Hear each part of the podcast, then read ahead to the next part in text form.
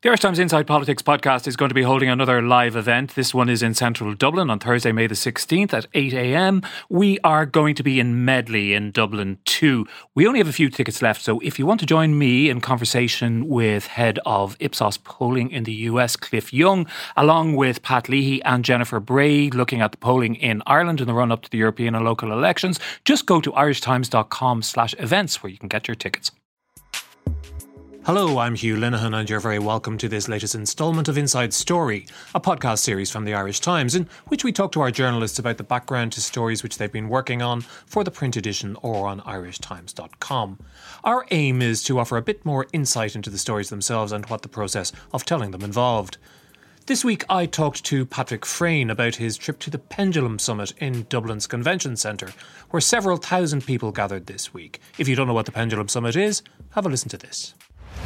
In 2013 AD, Ireland, the kingdom of wisdom and courage, an unexplained phenomenon took place. From the mists of time and the loins of history, Ireland's legendary saints and scholars were mysteriously awakened.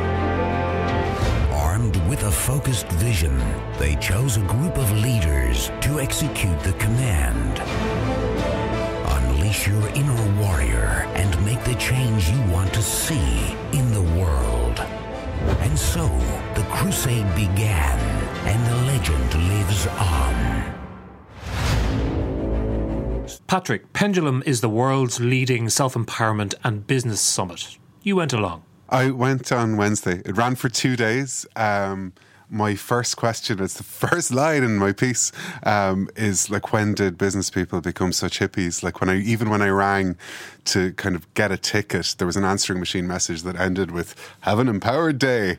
So the Pendulum Summit is a gathering of like six and a half thousand pretty senior business people and people you'd recognize from the business pages watching um, over two days six high powered, charismatic American motivational speakers. All American all American or Canadian. I think Robin Sharma might be Canadian. Um, and uh, imbibing this stuff for two days.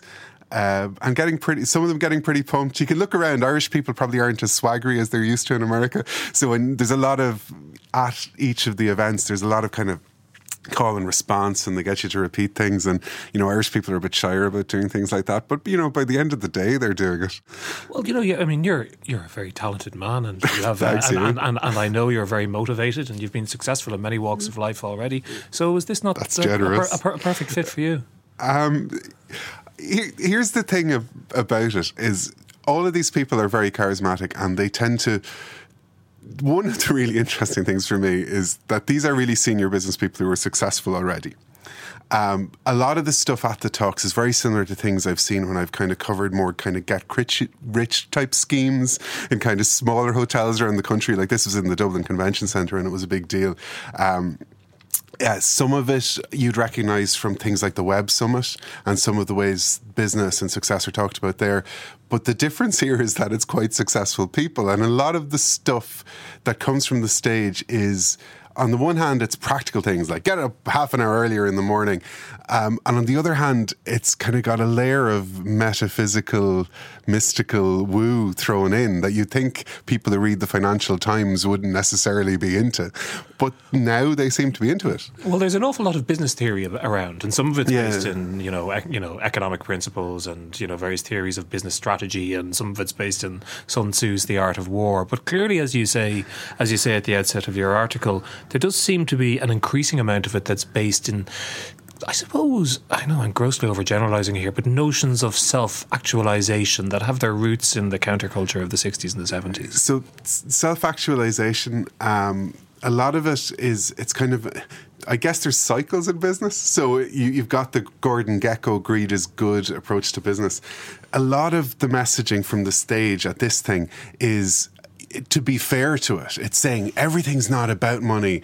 Um, you have to give to your, you know, you you can't make money unless you give to people. It's not about taking, but wealth is always part of this. So you you like Robin Sharma's talk, which is really entertaining, involved like he he he quotes from he, he gives anecdotes from the life of. Um, uh, Steve Jobs, and it's like tales from the young Jesus, and he tells stories about Nelson Mandela, and he tells well, hold, hold, on, hold, hold on a second. Everything I know about Steve Jobs, which is not that much, but it's a bit, is that he he comparing him to Nelson Mandela and Jesus doesn't quite reflect the type of individual he was, or indeed how he dealt with his employees and the people he worked with. So the underlying ideology is all success is the same on some level, and that you can model success. Um, so what's interesting to me in this context is when you're selling that dream to people who are not already successful, I get the appeal. I don't quite get the appeal when you're in a room of people who by and large probably are quite successful. So this like, is not Trump University we're talking about. No, it's not. Like I look around the looked around the room there and went, you know, a lot of you people don't need to do better, and it feels like it's all part of how the business ecosystem gets itself pumped up. So, okay, I know these people look at data and business people uh, analyze, you know, financial reports and all the rest. But a huge part of the underlying philosophies and psychologies of the modern business world seem to be based on the positive psychology movement and also at least two of the, the speakers had a lot to do with the, the film and the book The Secret and these, Tell me about the secret. I don't really the, know the about secret it. is that Noel Edmonds is into it, and I know you're a big fan of Noel Edmonds. The secret is if you believe something, um, it will come true. Like if you picture something. So uh, Jack Canfield's talk, and he's told this. He's the guy who wrote Chicken Soup for the Soul, or that that series. Um, and his talk, he talks about, and he's spoken about this before. I think drawing a picture of a million dollar royalty check and then staring at it and keeping it in his room. And then he shows us a photo of a six million dollar royalty check he actually receives, and and he's quite fit, kind of funny and witty as he's talking about it. He shows you a picture of. Uh, of a house he has in Bali that he now has because he imagined this house in the past. Um, and he shows a picture of a standing ovation, which I thought was quite good pretty much ensuring that at least some people would stand and clap at the end. So th- there's loads of it. Um, but isn't that that that stuff all has its roots in a in a strand of American thinking and you know positivity which goes yeah. back to Norman Vincent Peale and Dale Carnegie and the power of positive thinking all all that kind of stuff it goes so back 50 or 60 the individual years uh. looking within and finding yeah, absolutely and it's about the individual looking within and finding their own personal strength and projecting it out into the world what none of the speakers have a huge amount of time for is uh, actual circumstance in the world. So my problem with it is these are really useful things. I can see why entrepreneurs love this stuff because if you are trying to launch a new product, you need boundless positivity and optimism to get you going. If, just to say though, it, it's also it's also a potentially very dangerous kind of a concept because if you believe that you can make anything happen just why, by making yeah. a picture of it in your mind, uh, I think we've actually seen examples of that with political leaders in the last in the last couple of decades. If you believe something strongly enough, you will make it so. So you'll invade a Middle Eastern country and change the government, and everything will work out fine. Um, and on a more I think even on a closer to home level, I think it affects how business people sometimes, not all business people, look at the world. They they think that everything is about looking in and finding your strength and going out there and achieving and it's about self-motivation when Obviously, social yeah. structure actually well, huge well exactly impact. obviously I'm prejudiced against this because I'm a total failure in all walks of life but it does it does recall to me the, the character played by Tom Cruise in Magnolia and that sort of almost yeah, Nietzschean will to power it is, and the language has developed since Magnolia because he was based on a real kind of guy, and I think the language was a lot more cutthroat back then, and I think now it's become a little bit more uh, hippie, a little bit more um, touchy feely. Touchy feely. Um, yeah, I, I, can I can see it. It works on you when you're there. How much does it cost? It was 400 quid a day. And it brings, to be fair to Frankie Sheahan, the guy who runs it, uh, former Irish Rugby It's bringing a lot of people into the country. It's bringing a lot of people into Dublin. Um, I think Enda Kenny was at the meal they had the night before. Um, it's a very it seems to be a very successful event and what's the kind of mood there among the those people who have who have paid to attend it's nice like I go to these things and I try to have an open mind in the sense that I believe most people are well-meaning and everyone there. Like when you talk to people now, they they're talking about how it will help them in a, become more well-rounded. They might give them an edge in some way. When you talk to just the punters. Um, there was a guy from Nama there. he didn't want to say, give me his name. Um, there was well, people from you, everywhere. you didn't ask whether Nama were paying for paying 400 quid a day for him. he did didn't you? really want to talk about Nama. Um, so no, I, I I find it whenever I'm at things like this, Um, on a personal level. I, I'm always kind of checking myself because you sit in the audience at these things, and I do get swept along with mass rallies, terrifyingly for me. Um, and I can see how there's there's a religious element as well. They, there's a lot of um, Robin Sharma has five devotions. Uh, what, what- what are what are those? these are just kind of rules he has about how to run your life more successfully. Um, Jack Canfield has 25 principles of success. Uh, Keith Cunningham, another guy, had five something else's. They get you to repeat things. They get you to do little exercises, to stand up, to talk to the person, ne- to turn to the person next to you and say something. It reminded me a bit of mass. Yeah, I And was just going to say this, and it sounds like there's an element of religiosity there.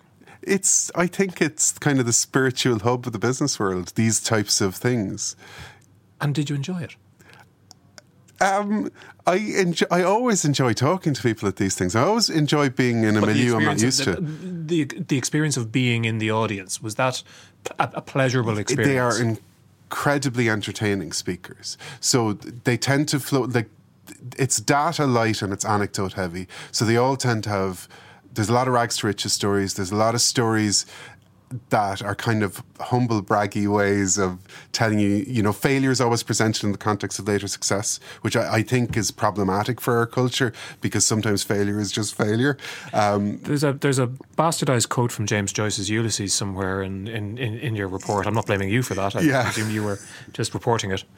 I was just reporting it. Um, there's a lot of, I mean, people do this now where you take a line from different uh, novelists and you, I mean, but something the about famous. fa- failure only being a, route portal to success. or It- it's- it- which reminds which is me not of- not actually the line from Ulysses. reminds me of. Beckett's line about fail better, which everyone uses now, but is actually in the context of a piece that ultimately concludes what's the point. Exactly, it's a portrait of the But we can- ultimate, ultimate bleakness of, of human existence, which presumably was not on the agenda. the No, day. but you can get a lot of optimism by just editing things. You uh, express in the piece some reservations about the, the political implications uh, of, of of these theories or philosophies or whatever you want to call them. Yeah, because I think that I think it's something that happens a lot in the modern world, something that works on a personal level. So, listening to these people speak, um, an awful lot of their advice is kind of good advice. An awful lot of advice about ignoring the bad, not criticizing yourself in order or in creating in the correct way to get things done is very useful for somebody starting a project or for an entrepreneur. But if you think that that's the be all and end all, you forget that some people have obstacles you don't have. So a lot of their message is that anyone can do it. And if anyone can do it, you don't need to change any of society's structures.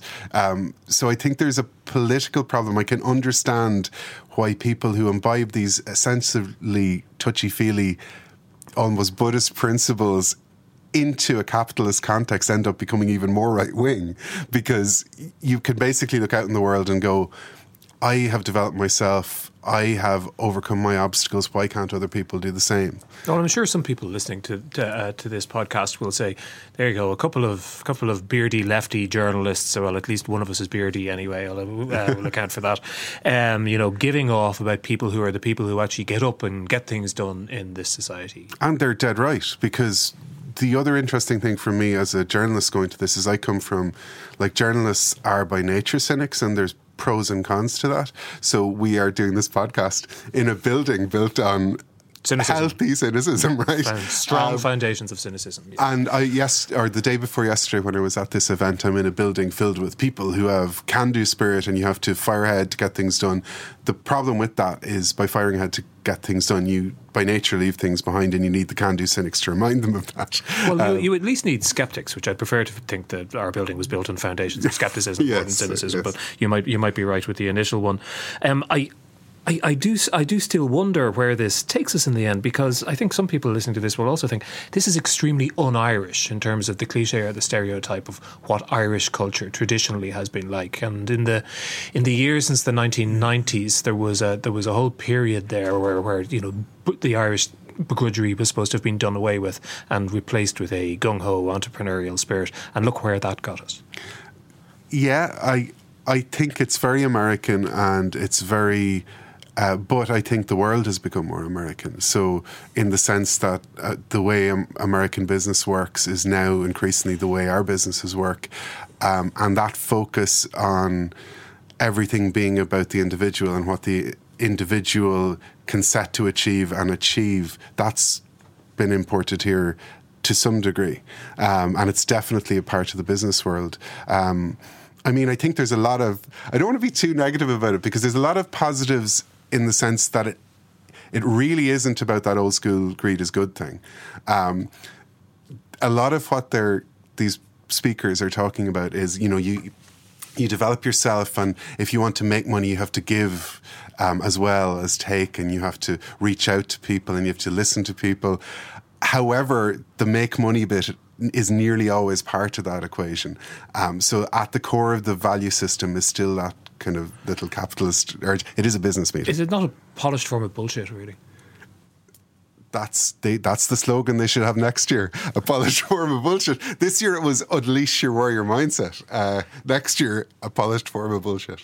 Right, there you have it, sprung from the lines of uh, of Patrick Freyne. You can read Patrick's piece on irishtimes.com or in the newspaper this weekend. And that's it for this edition of Inside Story. Thanks to our producer, Declan Conlon. Remember that you can mail me at hlinehan at irishtimes.com or you can find me on Twitter. Remember also that you can find all our shows on irishtimes.com slash podcasts or you can subscribe via iTunes or your preferred podcast provider. And if you are a subscriber, we really do always appreciate it if you take a moment to rate or to review the show as It does a lot to help us reach out to a wider audience. Until the next time, though, goodbye and thanks very much indeed for listening.